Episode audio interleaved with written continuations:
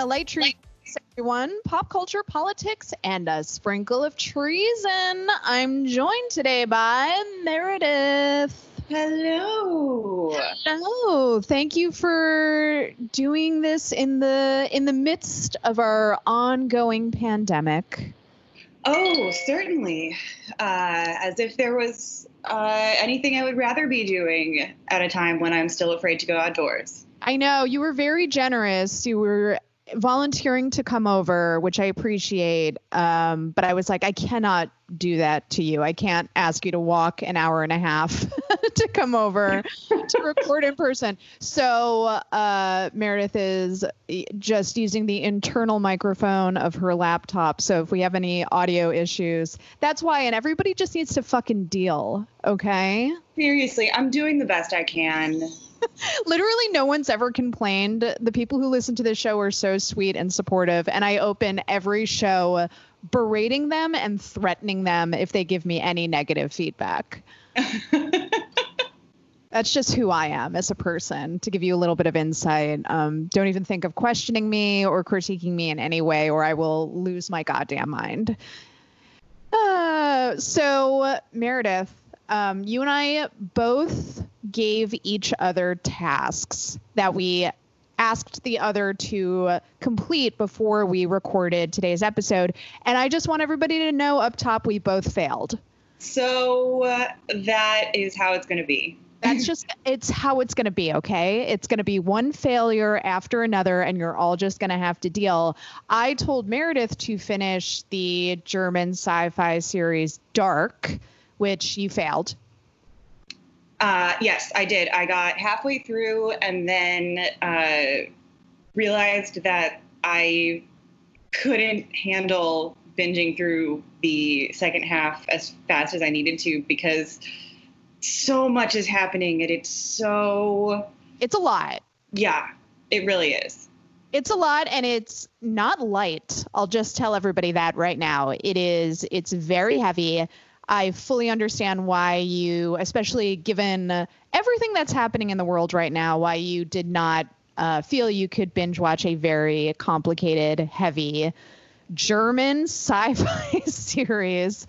And then you gave me an, an assignment to watch Blood Quantum, and I failed because I had a writers' meeting last night that went very late, and I was very sleepy afterwards and I was like, I can't watch anything right now, but I could watch it tonight.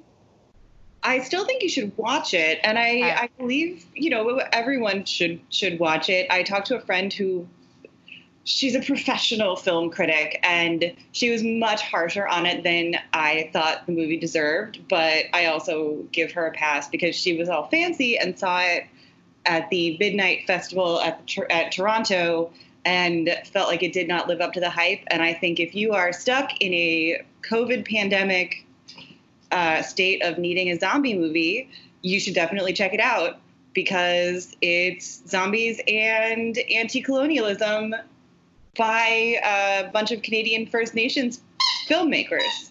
Oh my God, is Rosie playing with a toy right now? Yes, she just uh, grabbed her squeaky pig. I will take it away from her. No, oh my God, I am history's greatest villain if you take away Rosie's toy. Although, if she's going to be squeaking it a lot, maybe. Maybe I have to be a villain. Guys, if you're not following Rosie on Instagram, I I can't help you. You just have to go follow Rosie on Instagram. You do. At Rosa Luxemburg. As if you were typing out Rosa Luxemburg, but make it a pun. And okay. You do absolutely have to take the toy from her. I'm sorry, Rosie. I'm sorry, honey. Um, but yeah, guys, go follow Rosie. She's the cutest dog you'll ever see. Do you like do you like corgis? If you don't like corgis, I need you to stop listening to my fucking show. Okay? I've had enough of you people. Um, sort of on a similar note, have you heard of this? Uh, Charles plugged uh, this for one of his recommendations when he was on the show last week. Have you seen the horror movie uh, Host? The uh, the Zoom meeting. The Zoom or- meeting one. Yes, I watched it the other day. oh my god! So Charles basically bullied me into watching it. He's a big bully. Everybody thinks he's so sweet and he's so nice. He's not. He sent me the file and was like, "You better fucking watch this." And I was like, "Okay, I will." So I watched it and didn't really take into consideration that I had to do several very long Zoom meetings the next day uh, into the night. And I was very scared the whole time. Like it actually did get into my head. I know it's gimmicky and it's very like now, uh, you know, as as Meredith said, it's a horror movie that's basically a long Zoom call between friends who are, do, who are doing like an online séance and but it's really well done. Like the execution is really really good. And there's a couple spooky moments that did scare me. Yes i completely agree. I thought it was excellent. And uh, i have watched most of the let's have a movie take place over people hanging out over their computers movies mm, unfriended unfriended and unfriended dark web Yes, I never got to see it. I'm going to write it down. I need to watch Unfriended Dark Web. Uh, there's at least another one that I've seen, but it, it, goes to show how memorable it was. But I felt like Host was, you know, used the format well, and the uh, the pandemic anxiety set things up. It, something about the fact that they actually acknowledge that everyone's stuck indoors and has yes. experiences before they get into the seance stuff well, uh, without giving anything away, it, it loads the end so much more because, like, watching characters like frantically put on their mask to run outside, it, it felt way more heightened than like a usual horror movie. yes, yes, absolutely. Uh, so I, I also was way more freaked out than I should have been having watched it in the middle of the day. But well, it's so like I'm just so conditioned now to look at a Zoom screen that when the movie started, I was like, did I just open Zoom? And then I was like, oh no, that's the whole premise of the movie, Allison. Uh, and I do admire any film that just sort of accepts going into its creation that this will be dated in like five minutes. Yeah. You know, like anybody watching this movie five years from now is going to be like, look at this janky ass technology. it's going to be like, yeah, Allison, as if we're gonna have movies and movie watching in five years. I can't stop being an optimist. I'm always saying five years from now, like five years from now is gonna happen. Yeah, yep. I know. I need to get with the fucking program. Um, before we go any further, I want to shout out my newest Patreon uh, Patreon supporters, uh, Madeline and Charlotte and Jamie A. Thank you guys so much for signing up to support the show. There is a new bonus episode up there, part two of my special internet conspiracy series with Charles, where we're unpacking our favorite internet conspira- conspiracies. Meredith what is your favorite internet conspiracy? Ooh, uh, I mean, I'm such a old time like classics kind of person. I love. I'm a, I'm a original Pizzagate. I will. Wow, that's it. See, now we have we set a rule for ourselves or maybe like a standard for ourselves where we were like let's try to keep it light like let's not get into like birtherism or pizzagate or anything like oh, that oh, you know well, like then it's definitely avril lavigne is dead and was yes here that's uh, one of uh, our all-time favorites. Uh, one of the first ones we did. Avril Lavigne is dead and either has a twin or has been cloned. Is one of the internet's just like mwah, best internet conspiracy theories. Oh, 100%. I I love it. Um, yeah. I mean, also the Pizzagate thing, it's mostly just the idea that they're like the super network of highly connected pedophiles that is completely and utterly not the real life.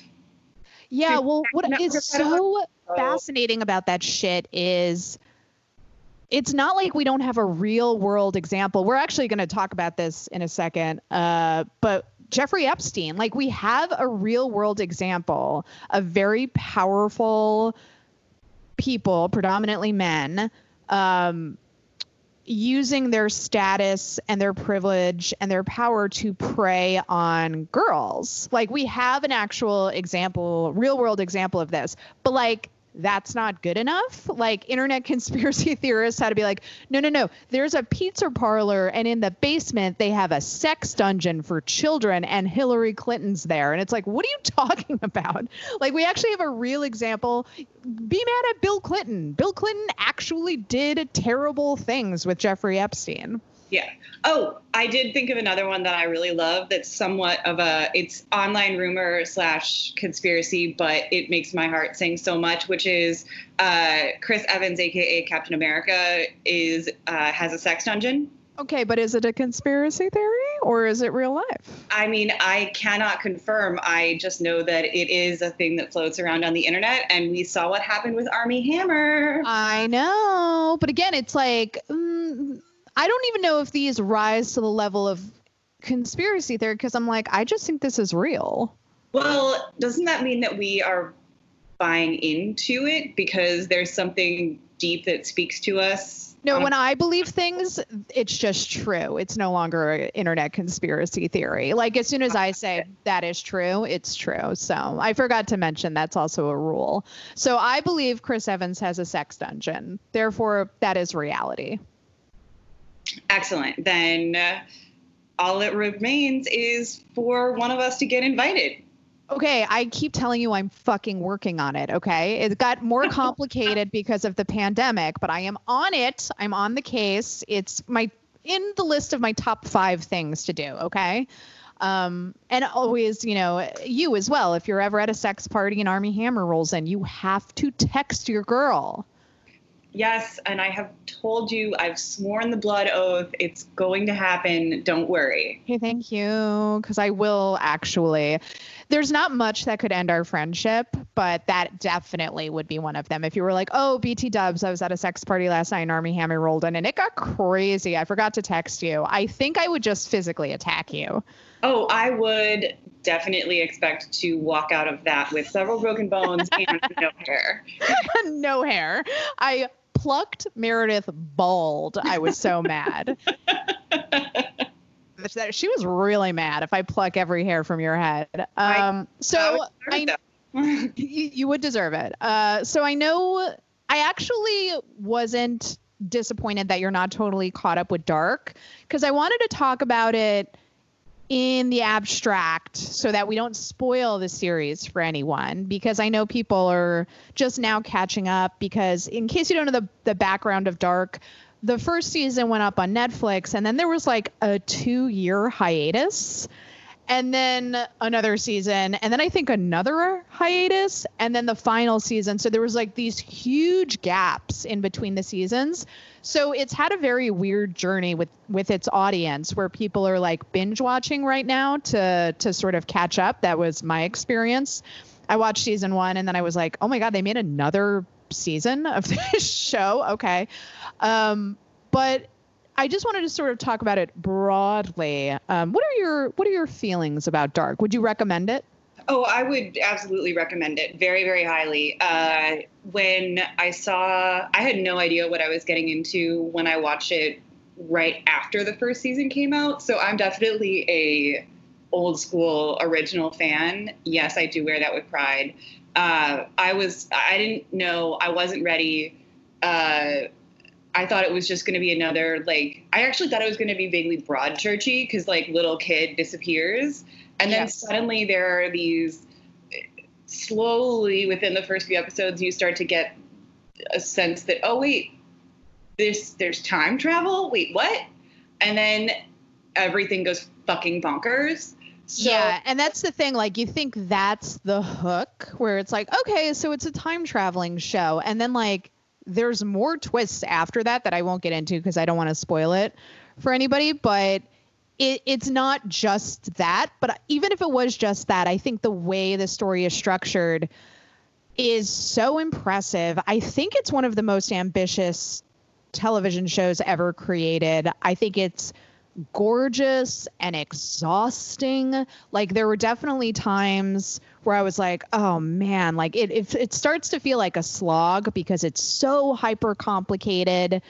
and then there'll be some reveal or some turn and i'm a thousand percent back in again Um, it's just it's masterful storytelling, and I, it feels like something that could only, only, only have come from Germany.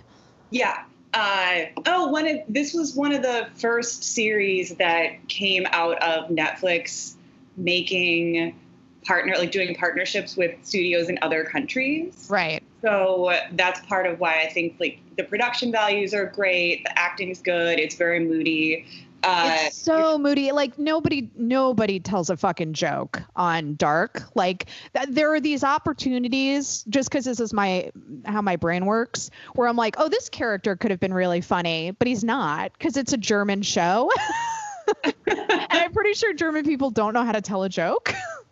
or if they do, they just save it for very special occasions. That um, yeah. Oh, I'm, I'm sorry. Let me take it back. There is one series long gag that they really commit to, which is there's a police officer who, at the very start of season one, has an eye injury. And I guess this is a little bit of a spoiler, but it's just like a funny throwaway gag. They never tell you what happened to him. And there's like a, a series of moments where you think he's going to tell you what happened and they never do and some like something always happens to distract from his explanation that is as close as they get to a joke. Yeah. Uh, but what i i feel like what i really enjoyed about it is that it just commits so fully to being utterly incomprehensible but actually does try and do the work of setting up something that sits underneath all of the holy shit my mind is blown it's not uh, I think a show like this could run the risk of like low rent Christopher Nolan. Yes. AKA Christopher Nolan. And, I will not have Christopher Nolan slander on this show. Uh, do I do I recognize he is he is so overhyped and so overplayed? Yes. Do I love his films? Uh-huh. Well, but you know what I mean. That yes, hundred percent. It's a show that like ultimately if you did it with less care you would get a series of twists at the last minute that tie together sort of that lead and then you watch it a second time and you're like wait a second exactly exactly and no, this is this is like a solidly structured written show to the point where I was just laughing my ass off afterwards because I found all of these very complicated charts on like Reddit attempting to follow the multiple storylines and time periods going on throughout the series and it is I mean it's like beautiful visually just to look at how complicated it is. Yeah. And I mean, I, one thing I will say, this is sort of setting up the the the multiple timelines all are 33 years apart. And every time you think you have a handle on how the hell these things connect something happens to make it more confusing. And it, it's it's a masterful very odd thing also it's so horny. It's ridiculous. It's so horny and i love how the 33 window period allowed them to skip right over the war. Yes. Where they were just like no, no, something else happened and now we're past it and now we're past it and we don't have to talk about it. everybody knows what we did. Everybody knows. Back the fuck off but they never get into it. Yeah it is it is notable that somehow nobody you don't see anyone actually being a nazi. You just have to kind of theorize there, which there character is, probably was a Nazi. Yeah, and and the period like I think it's the 20s. The stylizing of the police officers is very cuspy. Yes. Where yes. It, it, definitely has a Nazi look to it. But yeah, again, they never get into it at all, uh, which is v- very funny and conspicuous and um, very German. Uh, so also I, I really want to recommend and this is shocking for me and my journey as a as a music lover i love taylor swift's new album. Oh it's fantastic. It's so good you guys. Check out folklore. Listen to it. It's it's experimental in a way that's really interesting. It's incredibly self-aware. She literally in the album is like, I know I try hard and I annoy people. Like she really is like, I know what people think of me and I'm sorry, but that's who I am as a person. um, which I thought was very endearing because I've always said that about Taylor Swift. Like man, she just she really can't help herself. She is a try hard. Like nothing about her seems effortless. Everything seems very calculated. And this is an album where I feel like she's she's grown enough where she's like, yeah, I know that's true about me and it's just who I am and I'm not going to change. And I was like, you know what? Respect. Yeah, and I I appreciated that it just was well crafted. I mean, was I prepared for her to make an album with the uh, the dude from the National and Bon nope. Iver? No, no, I nope. was not. Does and it I, sound exactly like that? Yes, it does, and I don't mind. I really like it, and maybe uh, maybe I like it because she is now approaching my musical tastes. Like I tried to go back and because I enjoyed folklore so much, I was like, let me go listen to the Red album, and uh, what was the other one? 1980. 89. Yeah. Yeah. Is that it? Um, yeah. It's the year she was born. Oh my God, that is fucking depressing. Um, but. I, you know, it was a little too uh, still uh, cuspy for me with the country world, um, and a little too mainstream pop for my tastes. So I like where she's heading now, um, and I think people are giving the national dude way too much credit in terms of crafting the tone of the album. I think this is like where Taylor wants to go, and they joined her on the journey. Um, but hands down, my favorite track is the one with Bon Iver, which again, people freaked out because he sounds very different on it as well. His voice is like real deep all of a sudden. Which I kind of wonder, like, who did you not know that that was his voice? I mean, maybe this is yeah. just Johnson thing, like knowing that he's set up this little mini empire of music and art in uh, in the Upper Midwest, sort of like in Eau Claire and the woods. Uh, that I'm just familiar with it, but yeah, I I thought, okay, yeah, this would work. yeah, I had heard him sing live before, so I was like, I knew he could have a very deep voice like that, so I was not shook like some people. I think some people's only exposure to him had been the "Call Me by Your Name" soundtrack. Oh yeah, where he's like very falsetto the whole time. So they were like, "Who the fuck is this on this track?" And everybody was like, "It's Bon Iver." it's like, yeah, he can also do that. But I love that track. I think it's so good. um, so before we get into bad news, do you have any other recommendations? Um do I have other recommendations? Uh, if you have not joined the ranks of people who have visited for the first time or revisited uh, one of the Star Treks, mm-hmm. I think you should get on that as soon as possible because I have been doing it since the pandemic started with a group of friends, and it has become one of the most wonderful uh, appointments of my week uh, just yeah. going through generation. And it's just every single episode is rated TV PG for sex and fear. oh my God, tag yourself, you guys. and I think that it's also, but it's so gently horny. right. And terrifying. And uh, who doesn't need a little bit more Patrick Stewart in their life? That's the name of this episode, Sex and Fear. Um, yeah, I, you know what? I acknowledge that Star Trek is just a gaping hole in my pop culture knowledge, and I probably need to watch it because, like, every dope person I know loves it, you know? Um, but yeah, it, it was just something that I missed as a kid. Yeah, I did not miss it. I was uh, introduced to Next Generation and Deep Space Nine by uh, my best friend, who was a massive Trek fan uh, by the time he moved from Florida to Wisconsin when I was 10. And we, so my formative years were absolutely chock full of Star Trek. And it's been nice to revisit and bask in that space uh, at a time when there's really very little basking to be done. Love it. Everybody watch Star Trek. And on that note, you guys, we got to get into it. I'm sorry. Let's all hold hands and cry. Here's your bad news.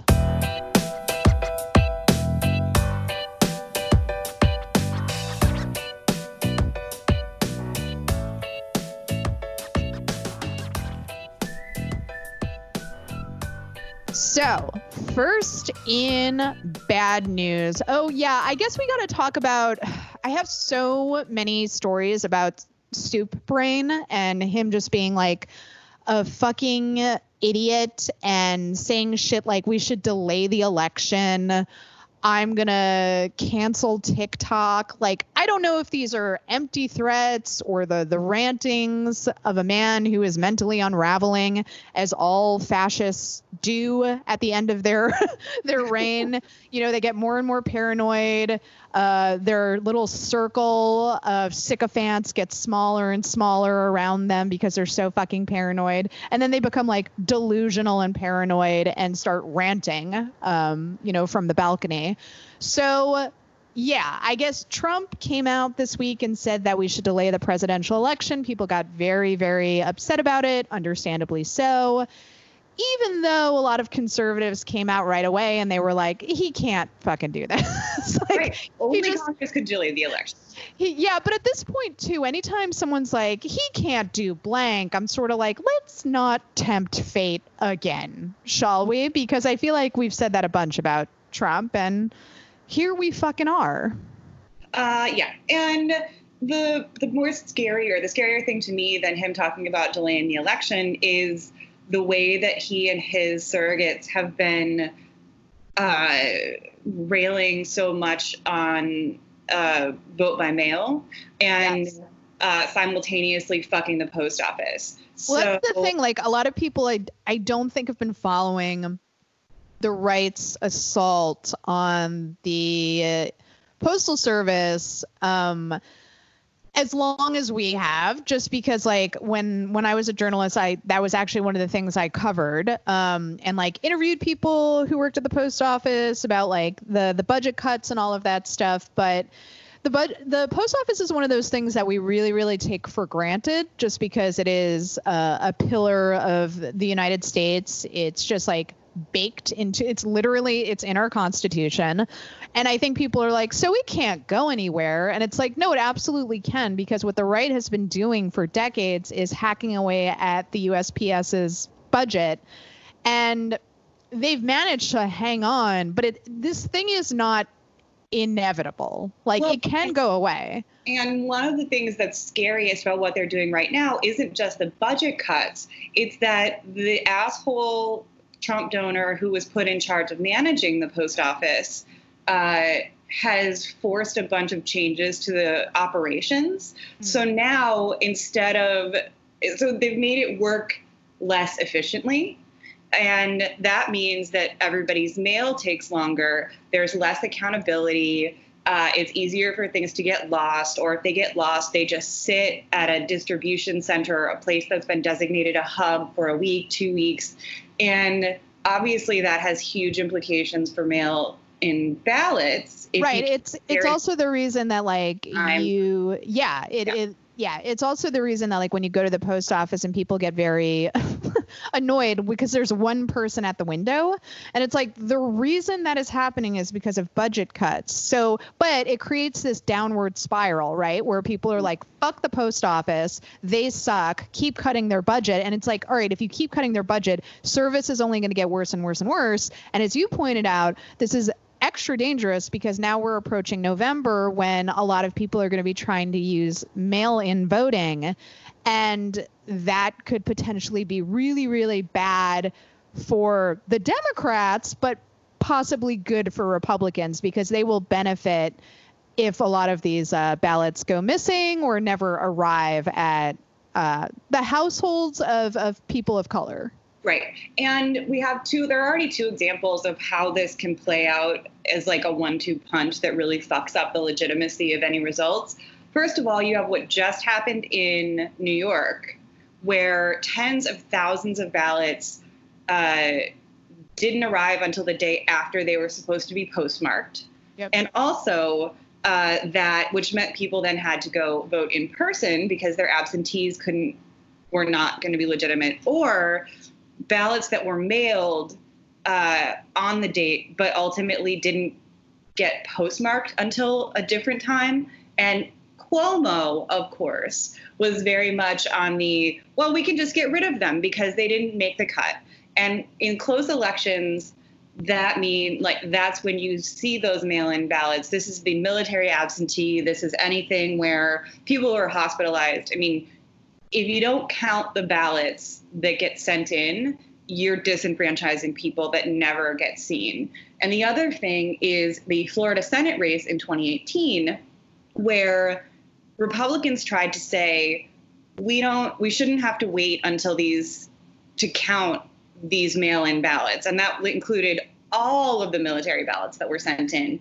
We need to be able to announce election results on election night. Uh, otherwise, they're not legitimate. No reason other than the people need certainty. And put those two things together, and you have the perfect storm for election night in November. Yeah. Thousands upon thousands upon millions of people desperately trying to have their voices heard who have already faced a bunch of hurdles. Because let's face it, if you can even get, if you stay registered till November, you'll be lucky. Uh, I know I'm actually going through this right now because I just moved and I'm like the the process of trying to update my address. Do you think it would not be a huge hurdle? I have already sent one letter to the Board of Elections. I'm about to send another one. I changed my address online and I'm still not showing up in yeah. the system.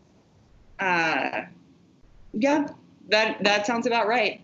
Um, anyway, the whole thing it's it's going to be a disaster. It is very scary and um, oh, also uh, Steve Mnuchin has said that he's willing to give the post office a loan. Oh, great! If they are willing to abide by all kinds of terms that they decide to set. So, uh, and is refusing to give any of the money to the post office until uh, they agree to it. So he's holding the post office hostage. Um, while Mr. Soup Brain is out here railing about TikTok and whatever the fuck he's talking about now. Which, by the way, I mean, the reason I think we should be clear the reason they want to do this is there is potentially billions of dollars at stake if they can fully privatize the mail system of the United States. Like, I don't think people fully appreciate that it is a miracle that to today, 2020, you can mail a letter across the country using the United States Postal Service for cents on the dollar. Yeah. I mean, conservatives want you to have to pay FedEx like 20 $30 to do that. Yeah. And uh, that is basically, I mean, at its core, a fundamental dereliction of one of the foundational values of the United States. I mean, don't underestimate the post office and its like critical role in making sure that we can function as a massive fucking country. Well, Without- something I th- I think people don't realize either is that oftentimes UPS and FedEx can't complete their routes and they hand off their deliveries to the United States Postal Service. Mm-hmm. And the USPS finishes the delivery because they're that fucking good at it. So it's not even as though this conservative fantasy of privatization would benefit anyone. It would actually be worse and cost way more money. And that's why we need to defend the USPS aggressively. Yes, absolutely. Yeah. Uh, so speaking of Soup Brain, speaking of his maybe just empty threats, but I, I think we should talk about this because people were freaking out about it. So on Friday, uh, he told reporters that he will act as soon as Saturday today to ban TikTok. And of course, he's he's claiming he wants to ban the app because there are quote unquote security threats. Um, TikTok is owned uh, is Chinese owned, and they you know, very famously um, use personal information from the app, but so do a lot of apps, including like Facebook, right? So it's not necessarily unique, although TikTok is maybe a little more aggressive about monitoring people when they're using the app and stuff like that. So he's claiming that he's considering banning it because of security other people have speculated that, you know, there's a lot of people on TikTok who are critical of Trump, including Sarah Cooper. I think that is probably overblown. I think liberals tend to invest way too much importance in our um, comedic satirists. Like, you know, like she's funny, but is she that powerful? Do we think that Trump is threatened by Sarah Cooper? He's certainly a narcissist, and I could see him getting annoyed by any criticism. But I don't know. I like people are like Sarah Cooper's going to take down the Trump administration, and I'm like, mm, okay, let's let's all calm down. Uh, yeah, and I think that it's probably much more likely that he's just decided that this is that it's a China thing and yeah. less about his ego. Uh, it's funny to imagine that he wants to ban an app because he doesn't like that Kellyanne Conway's daughter is out here repping, you know, for resistance teens. But can we, can we though, can we give it up for Kellyanne Conway's daughter on TikTok? Because that is truly so funny. Whether it's a grift or not, I don't I am very pleased that she's out here doing stuff. I also love that a lot of kids are very into uh, being super weird and in some cases explaining uh, America's history of installing puppet dis- dictatorships uh, throughout history through the CIA, uh, but to jaunty music.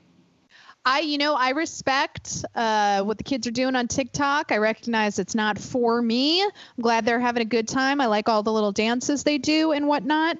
Um, but yeah, I just I don't know if it's a threat to uh, our fascist regime in yeah. quite the way people are hoping it might be. No. And, you know, the funny thing is, is that, of course, we're all very concerned about, you know, what are the implications because China owns this platform that all of the kids love.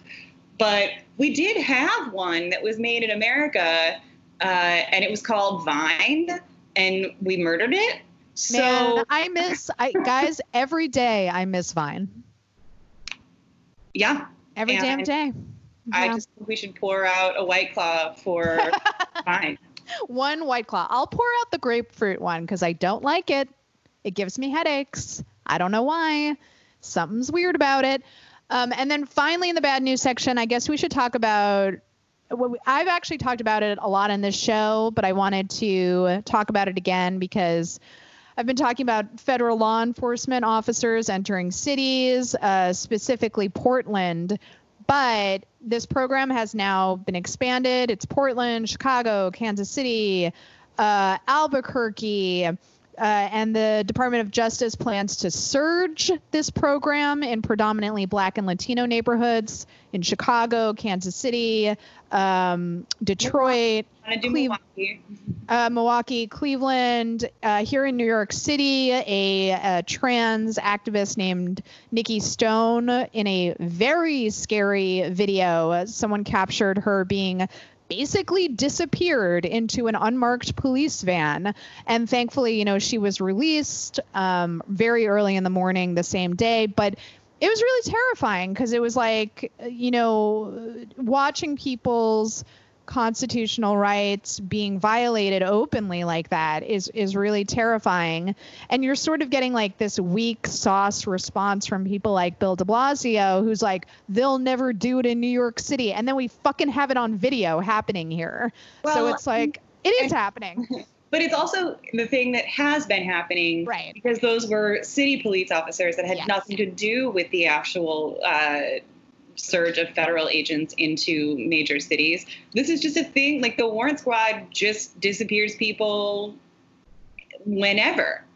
Yeah, uh, and that was the point that a lot of people made when, as soon as that video of Nikki went up a lot of people of color were like, y'all know they've been doing this in Harlem for decades, right? Like this the snatch and grab. They can just grab kids off the street and disappear them, go question them without their parents, without a lawyer present. They the NYPD has been doing this forever. Um, and that was actually a point I made on Twitter when everybody was freaking out about the federal law enforcement officers entering these cities. It's certainly bad. Okay. So I just want to establish that. But what would be uh, worse, I think, is if people were like, hey, can we get these federal law enforcement officers out and return to the quote unquote good old days of policing? And it's like, these are the same tactics. It might be slightly creepier because now we we can't recognize the uniform. But when we're talking about abolishing policing, we have to say we're talking about federal law enforcement officers invading cities, but also the fucking NYPD. Yeah, it is the it's the mechanisms of fascism that we've just decided are normal that right. are are what we need to attack, not a specific uh, city or a specific squad. Um, it's you know the stuff is rotten to the core, and you know a lot of the news that's been coming out about Nikki's arrest, where they say, oh, she was spray painting cameras and she was vandalizing property, but they the way that they found and apprehended her was deeply creepy and suggests a kind of targeting that is completely different from oh we investigated this crime and decided. I mean why did they wait until she was walking home from a protest surrounded by people yeah. to pull up with a unmarked van and a bunch of plainclothes officers and toss her in? Yeah yeah. Uh, and then finally, in the bad news section, I wanted to talk about schools reopening in the middle of a pandemic. And shockingly, you guys, uh, the schools that have opened so far are seeing a, a surge in COVID cases. And uh, there's a lot of fear that kids who might be asymptomatic can pass on the virus to their teachers who are adults, potentially killing them. or given that the only people who will, you know, be forced to completely submit to whatever this new plan will be are people who probably have to be working. We don't know where those kids are going home to, how many people they live with, or how many people might be at risk when they get home. So it's not just that they could infect their teachers, they could infect their caregivers and their right. family. It has been wild watching conservatives do mental jujitsu to rationalize what's happening. Like the fact that Trump said he doesn't think Herman Cain caught coronavirus at his Tulsa rally, which here's the thing timeline wise, he's probably right. Probably what happened was Herman Cain had coronavirus, went to the Tulsa rally, spread it to who knows how many people because he refused to wear a mask. Um, and then two weeks after that, got very, very ill, had to go to the hospital. He had other underlying medical issues. He had cancer. So the coronavirus was a contributing factor. It probably was not the only thing that killed him.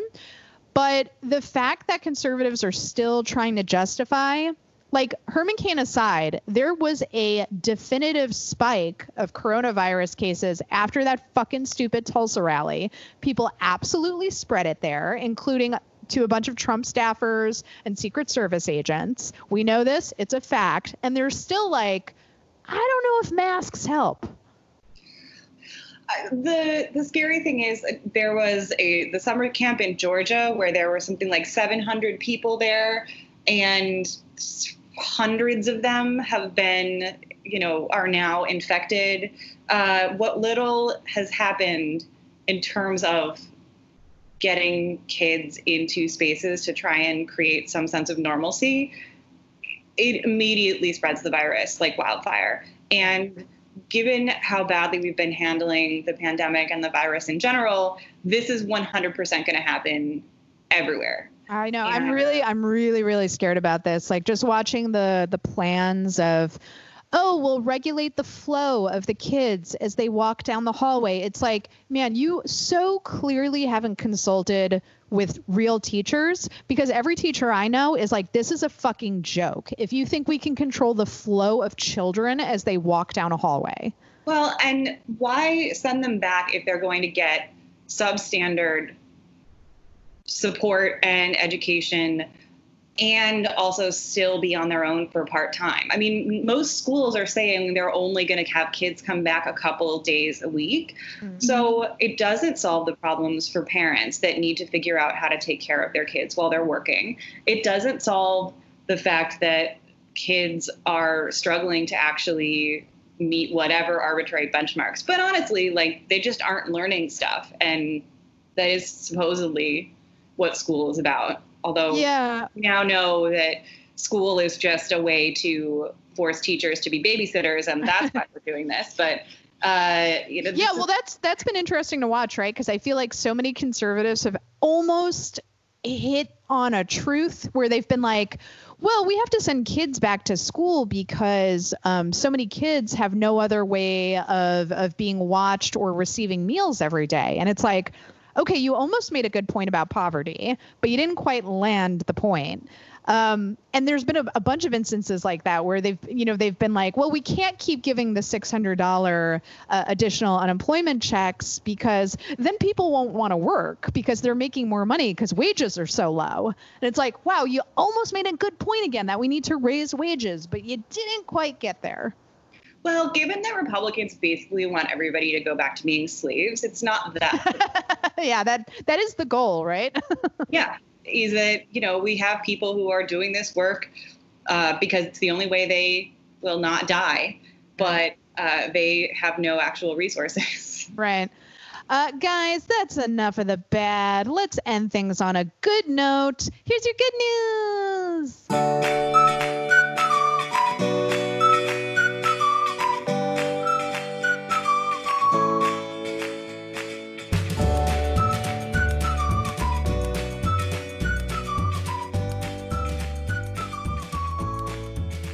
All right. When I go into this first good news story, you're going to be like, did Allison put a story about pedophilia in the good news section?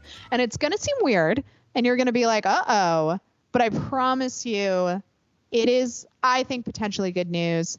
Um, so, Ghislaine Maxwell famously uh, is in custody right now. Uh, newly unsealed documents have been released by a judge to the public in which uh, we now have uh, accusations from uh, Jeffrey Epstein victims, including Virginia Giuffre, specific accusations about Prince Andrew, um, but also Bill Clinton, um, Alan Dershowitz, which I don't know why that one particularly delights me probably just because he's such a fucking asshole and also is a lawyer and worked to um, bully and silence and intimidate a lot of Jeffrey Epstein's victims. So it's like particularly um, gratifying that he is specifically named in these accusations as well. So I'm putting it in the good news section. I, you know, I don't think there's anything wrong with that. He isn't a terrible person. Mm. Uh, I was particularly amused slash horrified by his attempt to uh, discredit one of the sets of allegations again, you know, about him by saying, "No, no, no, that was a family trip I took to Pedophile Island." Guys, everybody, calm down. My daughter was there too. Okay, so now who looks creepy? Everyone was like, "What?" yeah. Um, I mean, something that I will say is, is very funny and and upsetting, and it's you know, is that a friend of mine grew up in the U.S. Virgin Islands and has said that for years and years and years, if you were taking a boat from one island to another, people locals would just point out and say, "Oh yeah, yeah, that there's the pedophile island." I know that that to me is one of the most disturbing aspects of this story. Did you see the Netflix documentary? Yeah. Yeah, it is very clear that if most of the police weren't working for Epstein, they at least knew full full well what was going on and just sort of like tolerated it for a really long time. Yeah. Well, it turns out that if you're running a massive blackmail organization and you present yourself as a super wealthy individual, uh, you can get away with a lot. Well, watching it, I was like, I wonder how many of these cops he has on video raping underage girls. Yeah. Um, it's there's going to be it's going to be a very strange trial um, it also makes me miss old school Gawker, which definitely many, many uh, stories about the Lolita Express, the private plane. Yeah. And uh, that, yeah. I mean, I know that really breaks my heart because you know Gawker would just be thriving right now. Oh, absolutely. And uh, this is, yeah, it would be it would be killing it. Although luckily we do still have original. We have good good people that are doing reporting out into the world. But yes, it would be nice. Yeah, I still check Jezebel every day. Yeah. uh, yeah. So also in the good news section, guys, this is just going to be an ongoing story in the good news section. Um, the uh, spiraling decline of Ellen DeGeneres. Ugh. I'm loving watching this happening in real time. So, BuzzFeed News came out with this report revealing that racism, microaggressions, and other wildly toxic behavior ran rampant on the Ellen DeGeneres show. Um, so, yeah, I mean, basically, everybody's been talking about forever that Ellen DeGeneres is a monster. She's really abusive to her employees. Um, and she's fostered this really toxic environment. But I feel like those stories would sort of pop up and then go away. But it seems like this time it, it's sticking. Yeah. And I think that it was going to happen eventually because there was just so much information and so many stories coming out. And uh, she's been so wildly tone deaf during the pandemic and the way that she's treated her staff. I think the fact that a bunch of people suddenly didn't have paychecks and she found a bunch of non like scabs to help do the pandemic. Yep. Uh, certainly did not endear her to any of the people that she expected loyalty from. Yeah, for sure. And I, again, it feels like something that could only be happening in 2020 because again this this is not new. We've known this about the culture of the ellen degeneres show. It was like an open open secret that she is a, a, monster to her employees. Like people would always talk about it. But i feel like just our culture has changed so much that suddenly it matters. Suddenly people were like oh that's not acceptable behavior yeah, well, and and the stories about other executives and high level employees there being abusive and harassing, and another fucking guy with a door that you can shut with a button. Like, come on. Yeah, I know. Well, that's the thing. Like, I I feel like we had the Me Too moment where, the, I mean, I don't want to say moment. It's still happening, but there was this hyper fixation on like powerful men who yeah have like buttons installed on their desks so they can like molest their female employees. Um, but then it's sort of like branched out where it's like okay so let's just talk about racism as well because that is everywhere in this industry. And then also specifically like ellen coasted for so long because she was like Midwestern soccer mom's first gay friend, you know? So it was like, Ellen can't be problematic. She's gay. And it was like, no, she fully is problematic. Well, and also the type of of attitude that she fostered had nothing to do with actually being interested in helping people. I mean, she was so in a way there was a like she's acting like a very rich gay guy in the 80s but yeah. like because we've never like we didn't know any lesbians before as like a culture before ellen came out it was like her and melissa etheridge and then rosie o'donnell. Mm-hmm. uh, you people just gave a pass and said okay yeah you know this is fine. And then you realize oh no the acceptance was all that mattered. And so now that they have now that she's got hers everyone else needs to bow before yeah, it was interesting. I, I feel like for a lot of people who maybe weren't, you know, keyed into the gossip surrounding Ellen, for them, the moment where she was sitting next to George W. Bush and like yucking it up was sort of like that meme of Spider Man pointing at himself, where people were like, oh, that's who Ellen is. Yeah. Ellen is like rubbing elbows with power, terrible, powerful white men because she's that rank you know? She too is powerful. She too abuses her employees. She too you know like she she's incredibly powerful and privileged and abusive. Yeah. I enjoyed and i have no idea why this was a thing i had to click on when i was gazing at people.com this morning. Uh, apparently brad garrett from everybody loves raymond made some statement publicly about how everybody's always known how terrible she was. Shut up, really? then, but this is, wasn't even a story about this. It was Lea Thompson weighs in on oh. Brad Garrett allegations, and she's like, "Yep." She's she's like true story. Whoa. And so now you have I, I was like, great. So the guy, you know, the brother from Everybody Loves Raymond and Caroline in the City are out here talking shit about Ellen. I do have a little bit of an issue though, where like that's great, but like fucking say something when it matters, you know? Like a lot of people come out afterwards and they're like, yeah, everybody knew about shit like that. Like everybody did that with Louis C.K. too, you know? Where everybody was like, yeah, that was like an open secret. Like if you were a female comic, don't be alone with Louis in the green room. He'll whip his dick out, you know? Um, but like, I wish people with p- power and a platform, because like I talk about that shit on my show, but like I have a little podcast. Like, you know, I don't have a, a, a, hugely prominent platform.